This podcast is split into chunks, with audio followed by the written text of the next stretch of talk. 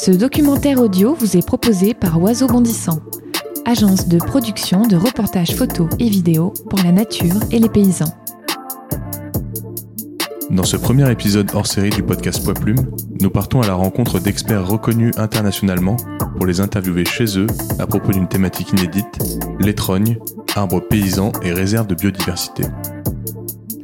Le botaniste Dominique Mention décrit ces arbres comme étant des centrales à production durable, renouvelables, de proximité, fixatrices de carbone et sièges de biodiversité.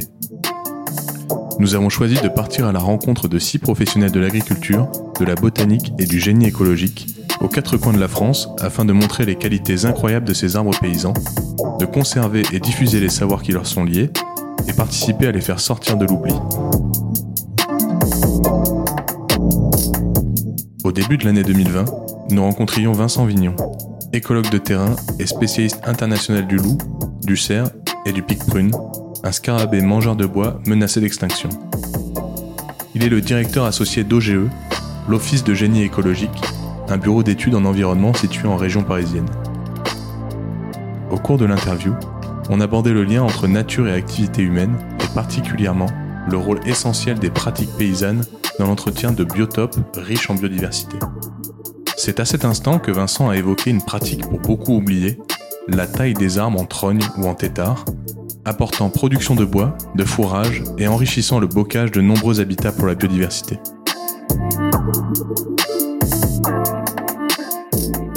on a une perte considérable du réseau de haies. Alors, c'est l'agrandissement des parcelles, la perte de linéaire de haies, la perte des connexions de ces haies. Tout ça, évidemment, tous ces éléments sont importants pour euh, la qualité de la nature.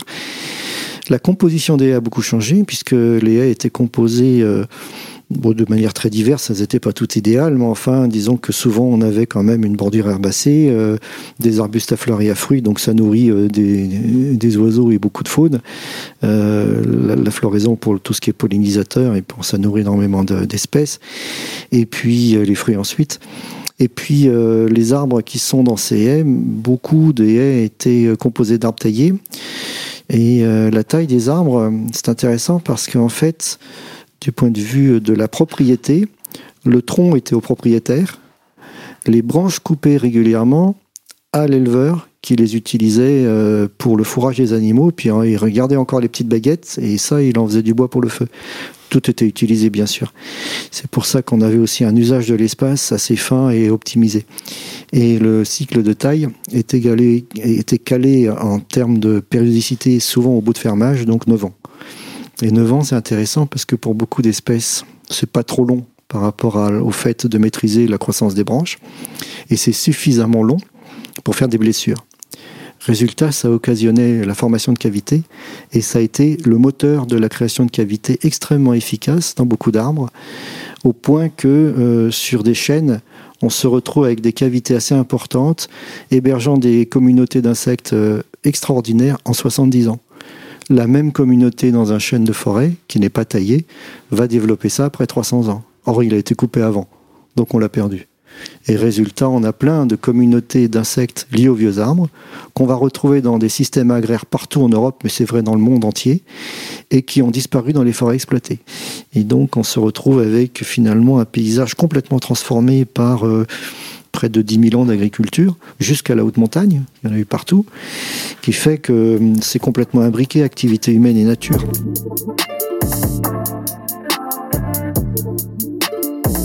Marc Dufumier est enseignant-chercheur émérite à AgroParisTech, militant pour l'agroécologie et auteur de nombreux livres de vulgarisation, tels que L'agroécologie peut nous sauver aux éditions Actes Sud et De la terre à l'assiette aux éditions Alary. Alors effectivement, dans les services écologiques, je remets en avant les rôles des haies. Et dans le rôle des haies, euh, il peut y avoir plusieurs strates. Il peut y avoir la strate herbacée, il peut y avoir la strate arbustive, il peut y avoir les strates, les hautes tiges. Et il n'est pas interdit d'émonder et d'avoir effectivement des arbres qui, effectivement, alors évidemment, on pense surtout des arbres fourragers, hein, on pense le frêne, par exemple, dans certaines régions, où effectivement, les haies, les arbres, plutôt en clôture, hein, euh, rendent une multitude de services. Absolument. Alors, service écosystémique, si on veut, mais c'est nous rendre, oui, une multitude de services. C'est fertilisant, ça héberge des insectes, ça héberge des mésanges, ça héberge des carabes, euh, ça peut être un arbre ça peut nourrir des animaux. C'est un rôle fertilisant il la chute des feuilles mortes, mais absolument, les hautes tiges sont singulièrement émondées, on fabrique du BRF et on contribue à la fertilisation.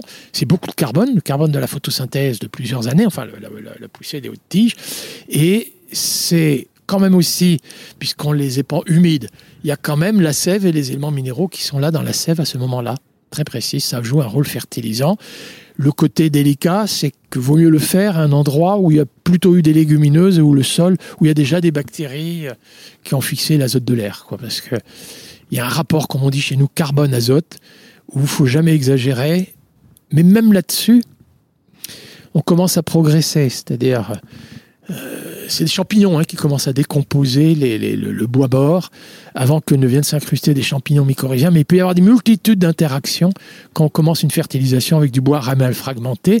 Et même quand on dit il y a une fin d'azote, c'est-à-dire on a mis trop de carbone et il y a une fin d'azote, en fait, si on regarde bien, c'est un manque de champignons mycorhiziens qui pourrait nous rendre être très utile à ce moment-là de la décomposition du BRF. Mais là, on, progresse. Tout ça n'est pas forcément encore publié, mais on va beaucoup progresser. Thierry Lecomte est écologue, spécialiste du pâturage écologique. Avec sa femme Christine, il travaille depuis près de 50 ans à la préservation du patrimoine naturel et agricole exceptionnel de 4500 hectares du Marais Vernier en Normandie. Cette zone humide est protégée par la Convention de Ramsar et pour entretenir et enrichir les milieux ouverts du marais, il y élève en semi-liberté des vaches Highland, des chevaux camarguais et des moutons Shetland. Alors pour nous autres écologues, euh, le tétard va aussi avoir euh, des vertus en termes de biodiversité. Euh, je vous disais tout à l'heure que le marais est assez souvent inondé. Eh bien, ces tétards qui ont tendance à se creuser vont permettre en période d'inondation d'accueillir un certain nombre d'organismes terrestres euh, de zones humides, mais qui n'aiment pas euh, être euh, passés trois mois sous l'eau. Je pense par exemple à un carabe, ce qu'on appelle le carabe granuleux, c'est qu'un carabe inféodé aux zones humides, eh bien, il va trouver pour l'hiver dans ces troncs de, saules qui ont tendance à se, creuser un petit peu au fil des, des années, un refuge donc pour l'hivernage. ça m'est arrivé de voir un jour à 2 mètres de hauteur un renard qui avait euh, pris ses quartiers euh, d'hiver euh, sur un tétard pour se mettre à l'abri donc de l'eau. Il y avait de l'eau tout autour et le renard s'était installé. Elle avait réussi à grimper parce que les tétards c'est pas bien haut, c'est parfois un petit peu penché. Il y a une écorce un peu rugueuse, un peu de lierre autour. Enfin, il y a ce qu'il faut pour que un quadrupède avec des bonnes griffes arrive à se. Il y a un bon coup de rein, donc arrive à se, se mettre dedans. Vous allez voir aussi des oiseaux, notamment le rouge-queue à front blanc par exemple, qui va affectionner ce genre de choses. La chouette chevêche aussi.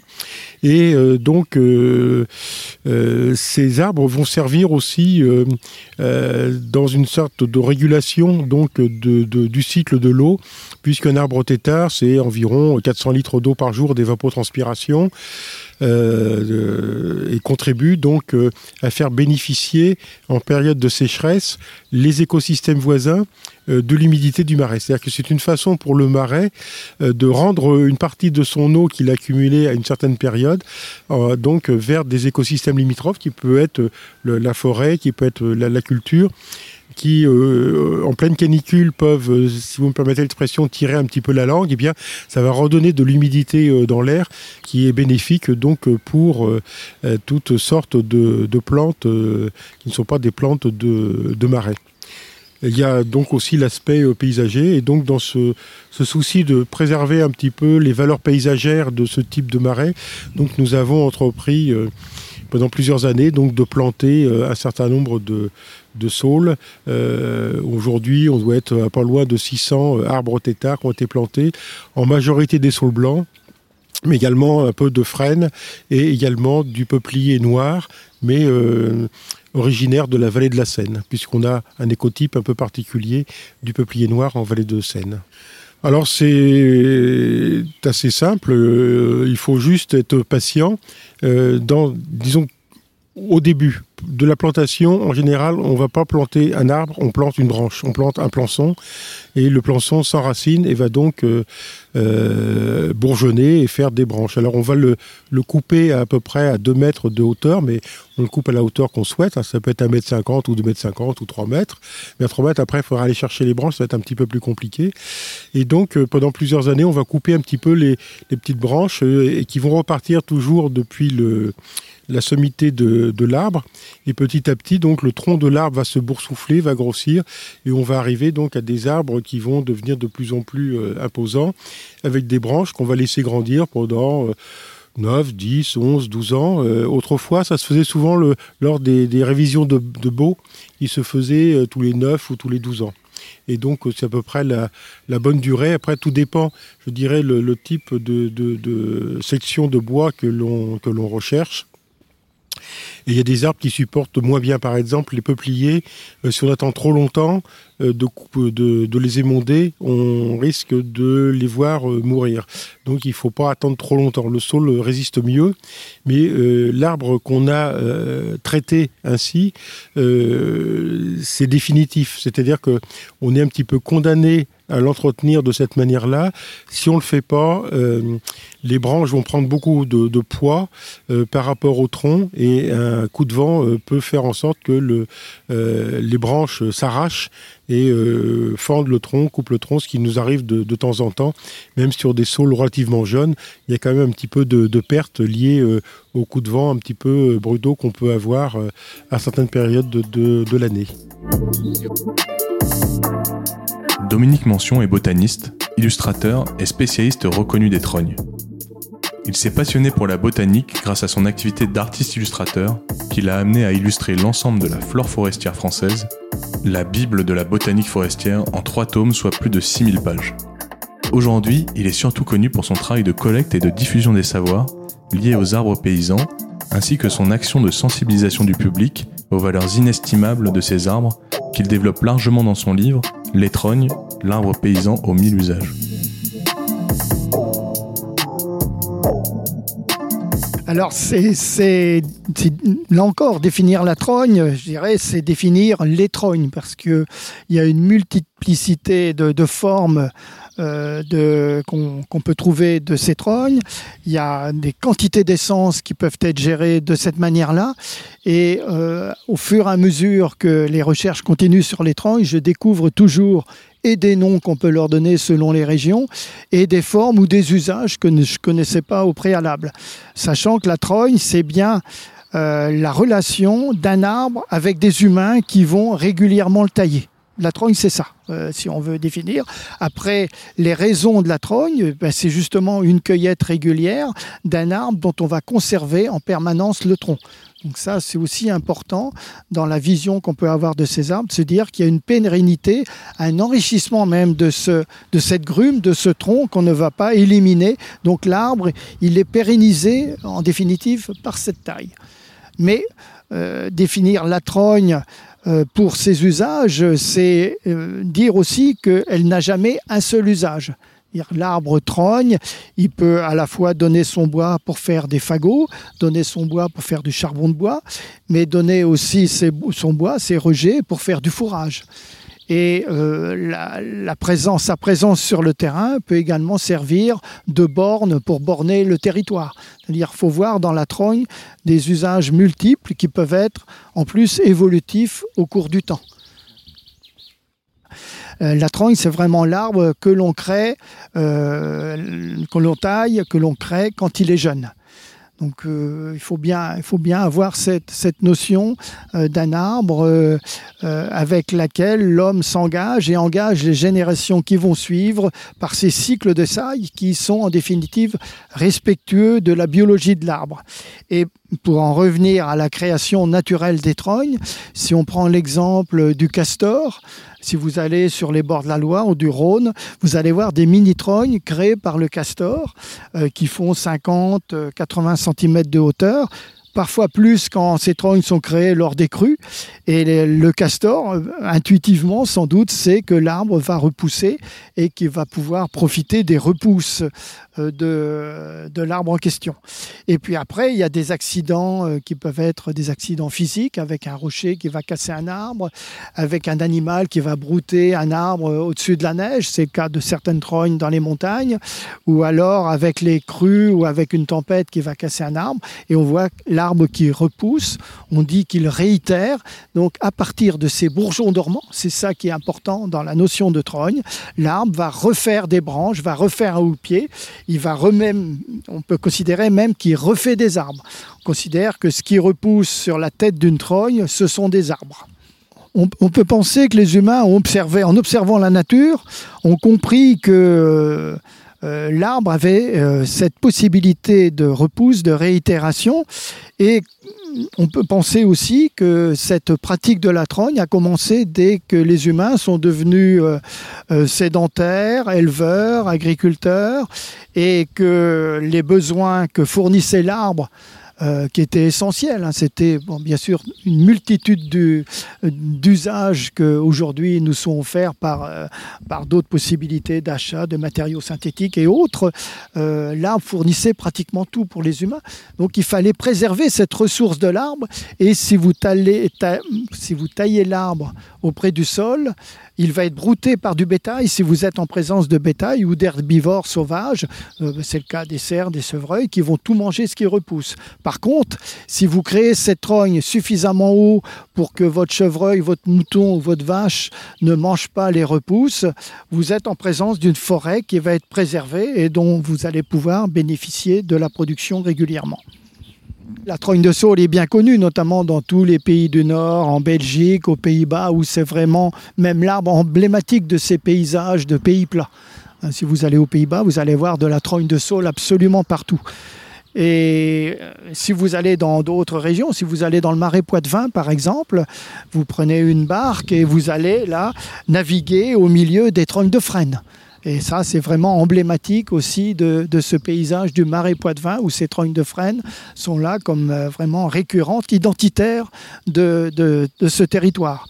Et puis si vous allez dans d'autres régions, si on va en Avenois par exemple, dans le nord de la France, là ce seront surtout des trognes de charme qu'on va observer dans le paysage. Et je dirais chaque région a un peu sa spécificité, sachant qu'on va retrouver des essences classiques, récurrentes, euh, taillées de cette façon. Je me souviens, notamment dans le cadre de formation qu'on a faites au sein de la Maison botanique autour des trognes et du plessage. Et quand j'avais voulu euh, interroger un peu plus précisément euh, André, euh, qui était un de nos transmetteurs d'informations, il m'avait fait une réponse, tout ça c'est rien. C'est-à-dire que jamais on n'avait reconnu ce savoir paysan qui n'est dans aucun bouquin, qui est du savoir de la transmission orale. Et tout d'un coup, pour lui, euh, le fait qu'on l'interroge, bah, on ne l'avait jamais reconnu finalement, tout ce savoir, et euh, c'est pour ça qu'il m'avait fait cette réflexion. Et en fait, c'est extrêmement précieux. Euh, une pratique qui revient aussi aujourd'hui dans certains vignobles, comme dans le vignoble du Bordelais, par exemple, où on appelle ce lien d'osier la vime. Donc, à nouveau, certains vignerons attachent leur vigne, non plus avec du fil de fer ou du plastique, mais avec euh, des liens 100% euh, recyclables et 100% renouvelables. Donc c'est dire que euh, cet usage de bois de bois d'œuvre, il est aussi évolutif et il peut à, à nouveau resservir d'une manière intéressante. D'autant qu'on voit aussi revenir dans ces vignobles la vigne étant elle-même une liane trogne, il hein, ne faut pas l'oublier. On revient, aujourd'hui à la présence, l'installation, la présence d'arbres dans ces vignes à cause bah, des dégradations des sols, à cause des excès climatiques euh, qui font que l'arbre va apporter euh, des éléments d'ombrage aussi qui peuvent être nécessaires pour la, pour la vigne, et puis à cause aussi des pertes de biodiversité ou de l'absence de biodiversité dramatique qu'il y a dans certains vignobles et de l'image du vignoble lui-même, si bien que la trogne devient un élément d'avenir aussi pour le vignoble. Et ça, c'est une sorte de retour aussi, euh, non pas passéiste, mais euh, retour évolutif avec la possibilité qu'on a aujourd'hui, notamment par la valorisation, par le broyat, qu'on va pouvoir réintégrer au sol, ce qu'on appelle le BRF, hein, le bois raméal fragmenté, des jeunes rameaux qui sont remis au sol pour lui apporter de la, vie, de la matière organique, de la lignine, enfin tout ce que aujourd'hui les sols dégradés euh, euh, peuvent avoir besoin. 1976, la sécheresse, 2003, la canicule. Là, tout d'un coup, la mémoire de cet usage forager n'était pas perdue, est revenue. Et aujourd'hui, ce qui est intéressant, c'est que euh, cet usage forager euh, est en train de devenir un usage régulier et euh, pensé. C'est-à-dire que tout d'un coup, on ne va pas se remettre à tailler les arbres parce qu'un arbre euh. Euh, l'intérêt pour avoir le maximum de feuilles et de bourgeons et de jeunes rameaux que mange aussi le bétail, c'est qu'il soit taillé à des cycles plus courts euh, qu'une trogne dont on va faire du bois d'œuvre par exemple ou du bois bûche.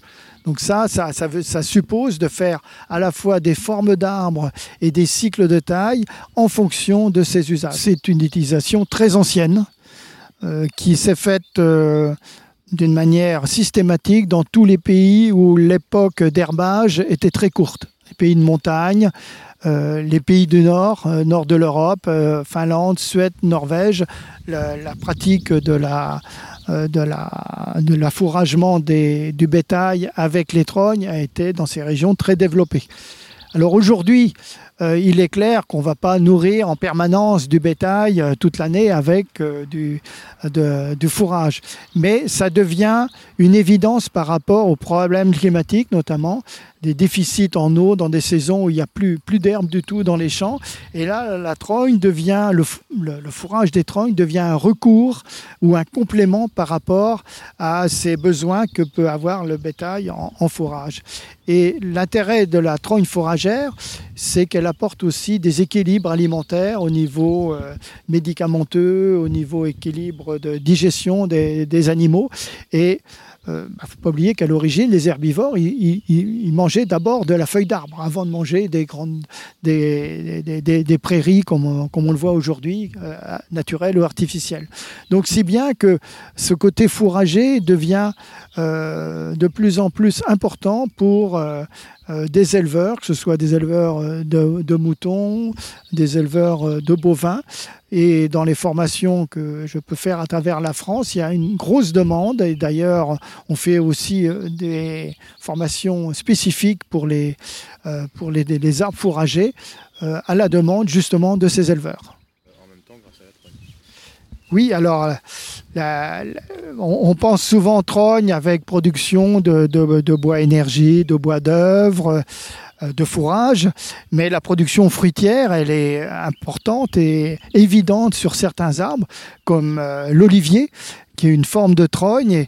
Et, là, la, plus ancienne que j'ai vue, la plus ancienne trogne que j'ai pu voir, euh, c'est quand même 3000 ans c'est quand même pas rien. Ça veut dire que c'est pratiquement plus vieux que tous les monuments qu'on a chez nous en France euh, qui dépassent du sol.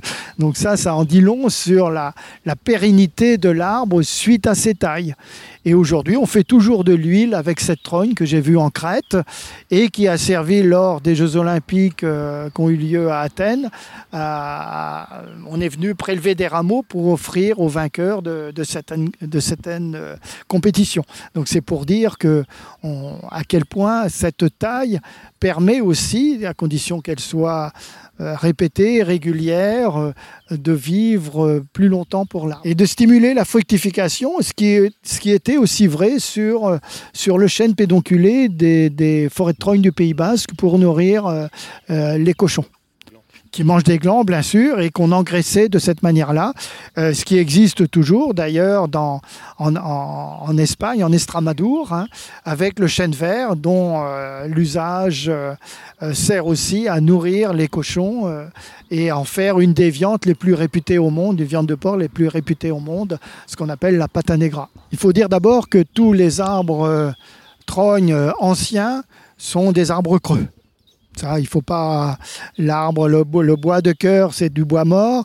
Euh, par le fait de tailler cet arbre en trogne, fait qu'il y a une accumulation d'humidité qui permet la décomposition en, compagnie des champignons, des bactéries, euh, des insectes, de, euh, transformer ce, bois de cœur avec des apports extérieurs de feuillage ou de fientes d'oiseaux, d'autres animaux, en, en, un terreau qui va être un terreau extrêmement intéressant et qu'on a utilisé à une époque en Bresse par exemple pour cultiver le piment. Hein, les, jeunes piments étaient, euh, les semis étaient faits dans du terreau de trogne de saule. Le saule est intéressant pour cette formation de terreau parce que euh, il se décompose, c'est du bois blanc, il se décompose plus vite qu'un chêne dans, les cycles de taille. Et euh, à preuve que ce terreau est intéressant, c'est que dans les semis naturels qui ont lieu dans ces, dans ces têtes de trogne, on a des plantes qui poussent ou même des arbres qui vont pousser dans ce terreau et qui peuvent même à terme faire concurrence à la trogne elle-même qui les a accueillis. Alors ce, terreau porte plusieurs noms selon les régions. Dans le Perche, on l'appelle le centrogne. Je trouve que c'est un mot qui est tout à fait évocateur, hein, très nourricier. Euh, mais dans d'autres régions, on l'appelle le pourria. Par exemple, pour montrer que c'est du bois pourri, mais qui va servir pour, euh, comme le faisaient les anciens aussi dans ma région, euh, pour aller mettre dans les pots de fleurs ou dans les parterres autour de, la ferme. On, on peut dire que c'est une production secondaire de la trogne quelque part. Alors ça peut paraître euh, surprenant, mais ça existe déjà dans, dans les pays du Sud.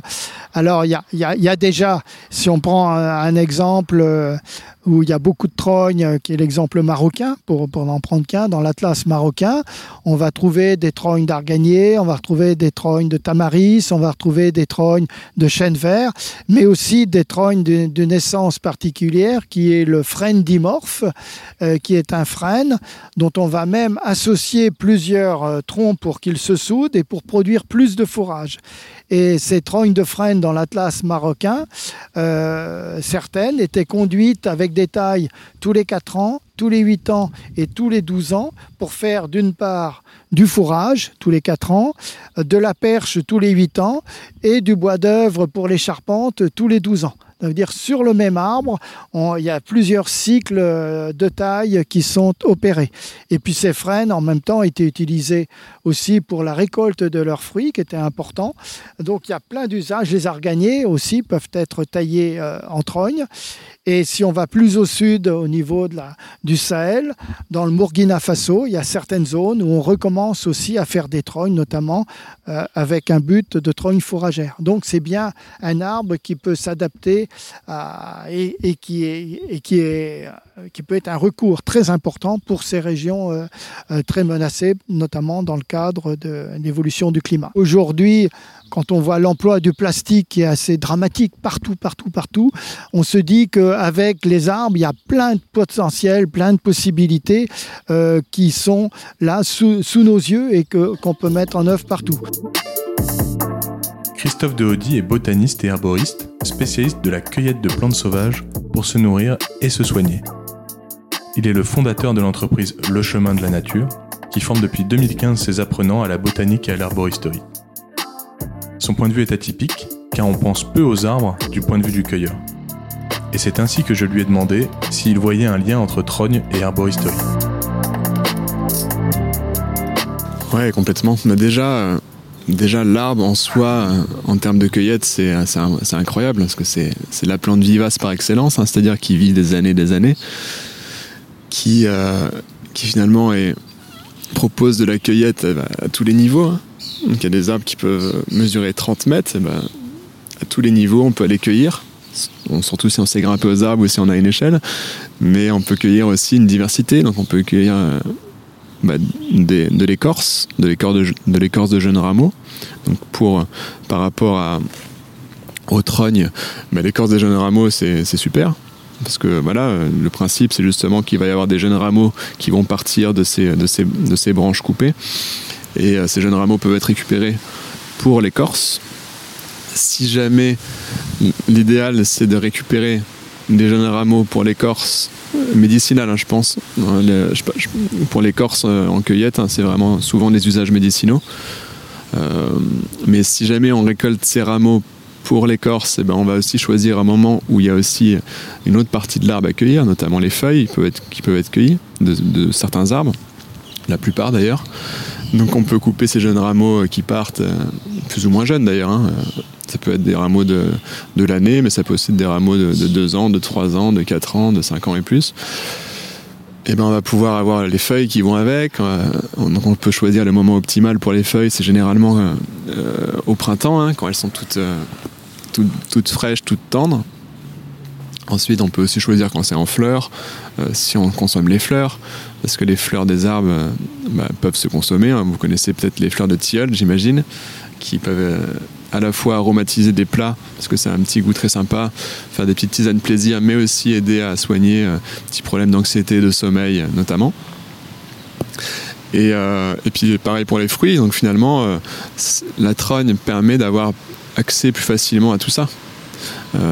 et euh, et, contrairement à ce qu'on peut croire, les trognes, euh, en fait, quand on voit ça, on peut se dire waouh, l'arbre il a été agressé, mais finalement l'arbre il est habitué à ça parce que naturellement, dans la nature, il peut y avoir des trognes parce que les animaux mangent finalement, euh, les herbivores mangent les arbres et donc ça crée des trognes. Et, l'arbre, au contraire, il semblerait que sa vie, en tout cas pour certaines essences, soit rallongée. Ça crée aussi des cavités dans l'arbre qui permet d'abriter des animaux. Donc c'est bon à tout point de vue. Quoi. Donc ça permet d'avoir du bois, comme tu disais, euh, sans tuer l'arbre finalement. Parce qu'il y, a encore aujourd'hui, des, euh, notamment pour l'aubier de tilleul, bah, des arbres qui sont coupés entiers pour récupérer ensuite l'aubier du tilleul, euh, c'est-à-dire l'écorce vivante, alors que c'est pas nécessaire. C'est dommage parce que voilà, l'arbre, l'arbre s'il reste bien présent et qu'on cueille donc au fur et à mesure des années, même euh, des générations, il va euh, enrichir le sol, capturer le carbone, apporter du carbone dans le sol, donc faire que le sol est plus fertile et plus intéressant pour cultiver autour. Il va permettre aussi de, l'ombrage hein, pour, euh, pour les animaux, aussi bah, aux animaux de se nourrir. Hein. Nous, on fait, fait, partie des animaux, mais c'est aussi pour tous les autres animaux hein, qui pourront avoir accès aux branches disponibles. Et puis, et puis pour la biodiversité, quoi. C'est-à-dire qu'il va accueillir, euh, il va donner à manger aux insectes, euh, avec les fleurs, le nectar, le pollen, et puis aux, petits, aux, petits, aux petits animaux et aux oiseaux pour tout ce qui est fruits. Jean-François Asmodée est ornithologue et écologue de terrain, naturaliste passionné qui a passé sa vie à observer la nature et les oiseaux. Il fait partie des pionniers des métiers du génie écologique et fort d'une longue expérience auprès des grands projets d'aménagement, il fait le lien avec les mesures de préservation ou de compensation en rapport avec les trognes. C'est fondamental de conserver les vieilles trognes car elles, ont en elles toute une faune spéciale qu'on ne trouve pas ailleurs. Hein. la plupart du temps, cette faune, elle a disparu des forêts parce que euh, les forêts, on ne laisse pas vieillir les arbres. Hein. On les coupe euh, quand l'équivalent de l'homme, c'est on les coupe à 25-30 ans et donc ils n'ont pas le temps de créer ces, ces cavités. Et euh, en plus, euh, leur port ne, ne, permet pas ça. Il faut que les, arbres vieillissent pour que les, des cavités euh, se, se, créent. Et donc voilà, ça c'est la, première chose. La deuxième chose, on crée des, euh, des nouvelles trognes dans le cadre de mesures euh, d'accompagnement de projets ou de mesures compensatoires. Et là, on prend de jeunes arbres et on les émonde, euh, on les émonde quand ils font à peu près, ils font un, peu plus de 2 mètres de haut, on les émonde à 2 mètres et voilà, on crée une nouvelle trogne. Mais ça prendra quand même des années avant que la trogne soit puisse abriter euh, une faune cavernicole en fait. Sur des chantiers, euh, là je parle d'autoroutes qui traversent un paysage de bocage. Et donc dans ce cadre-là, euh, on a repéré tous les tous les, les, toutes les trognes qui avaient, par exemple, un, un, insecte qui s'appelle le pic prune, Osmoderma eremita. Et donc cette, cet insecte il est protégé au niveau européen, au niveau français. Et donc, euh, on a transféré les trognes, donc on les a coupées euh, à ras du sol et on les a plantées euh, dans, des endroits stratégiques qui permettent aux larves d'insectes de pouvoir se développer dans ce terreau. Et ce terreau, il va pouvoir vivre encore pendant, enfin, ce terreau, il va être vivant avec beaucoup d'espèces d'insectes pendant, pendant une, vingtaine ou une trentaine d'années après la coupe de l'arbre. Et donc, voilà, ça permet à la population de, de pic prune de, se maintenir malgré le fait que on, est, on est coupé son habitat, en fait faut que ça soit euh, connecté. Hein, l'îlot qu'on va créer ou l'îlot qu'on va conserver, il euh, faut qu'il soit connecté pour que euh, bah, les, insectes, quand ils sortent, puissent voler et, trouver d'autres habitats. Sinon, c'est oui, c'est un élément, c'est un décor, quoi. C'est c'est un élément de décor, mais c'est plus, ça n'a plus de fonction écologique. Donc, il faut que les haies que l'on crée soient connectées entre elles pour que pour que ça puisse marcher et qu'on puisse garder une fonction écologique importante euh, de la trogne dans, dans sa haie. Dans le cadre de projets euh, de carrière, on a transféré des, des saules euh, d'un endroit qui allait être transformé en carrière à un endroit identique à, à, 2 ou 300 mètres. Et donc là, on prend, on arrache en fait la, la trogne. On la et donc on prend la motte de la motte de terre et les racines et on va le planter. Euh, on va le planter donc à 200-300 mètres. Et là, ça, il y a une bonne, euh, enfin, la plupart reprennent. Euh, le, mon message, c'est conserver vos joyaux de la couronne, c'est-à-dire ces arbres remarquables qui sont souvent très âgés et euh, qui euh, bah, il faut entretenir euh, modérément, mais qu'il faut entretenir pour que cette île de vie puisse se maintenir sur leur territoire. Merci infiniment d'avoir écouté ce documentaire jusqu'à la fin et bravo. Lors du montage de cet épisode, j'ai fait le choix de ne pas parler de certains usages des arbres émondés, de façon à ne pas alourdir le message et être le plus efficace possible pour vulgariser les savoirs liés aux arbres paysans, tout en proposant un contenu suffisamment court pour être écouté par le plus grand nombre. Pour approfondir le sujet, je vous conseille d'écouter l'interview complète que nous avons faite de Dominique Mention, qui sera l'épisode 15 du podcast Poids Plume, avec une date de publication prévue pour le mois de novembre 2021. Pour être prévenu de sa sortie, abonnez-vous sur votre plateforme de podcast préférée ou inscrivez-vous à notre newsletter sur oiseaubondissant.fr. Je vous conseille aussi de lire le livre de Dominique, Les trognes arbres paysans aux mille usages, aux éditions Ouest France, ou le livret proposé par Arbres et Paysages 32 pour 2020, année des trognes.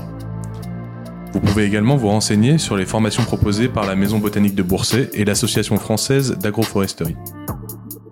Ce documentaire audio fait partie d'une étude que nous réalisons sur la vulgarisation et la diffusion des savoirs agricoles par le podcast. Nous sommes convaincus que le podcast est un moyen de promouvoir de nombreux savoirs agricoles et environnementaux auprès de professionnels et du grand public, en donnant la parole aux spécialistes et aux gens de terrain, tout en cherchant à structurer leurs propos pour le rendre intelligible par le plus grand nombre. Pour cette étude, nous avons besoin de vous. En description de cet épisode, ainsi que sur nos réseaux sociaux, vous trouverez un lien vers un questionnaire visant à évaluer les performances en termes de diffusion des savoirs de ce documentaire dédié aux trognes. Offrez-nous 5 minutes de votre temps pour répondre à ce questionnaire et vous aurez un impact réellement positif sur notre capacité à vous proposer plus de contenu de ce type qui demande une très grosse quantité de travail et beaucoup de motivation pour être produit. Encore merci d'avoir écouté cet épisode jusqu'à la fin et on compte sur vous pour répondre au questionnaire. À très bientôt.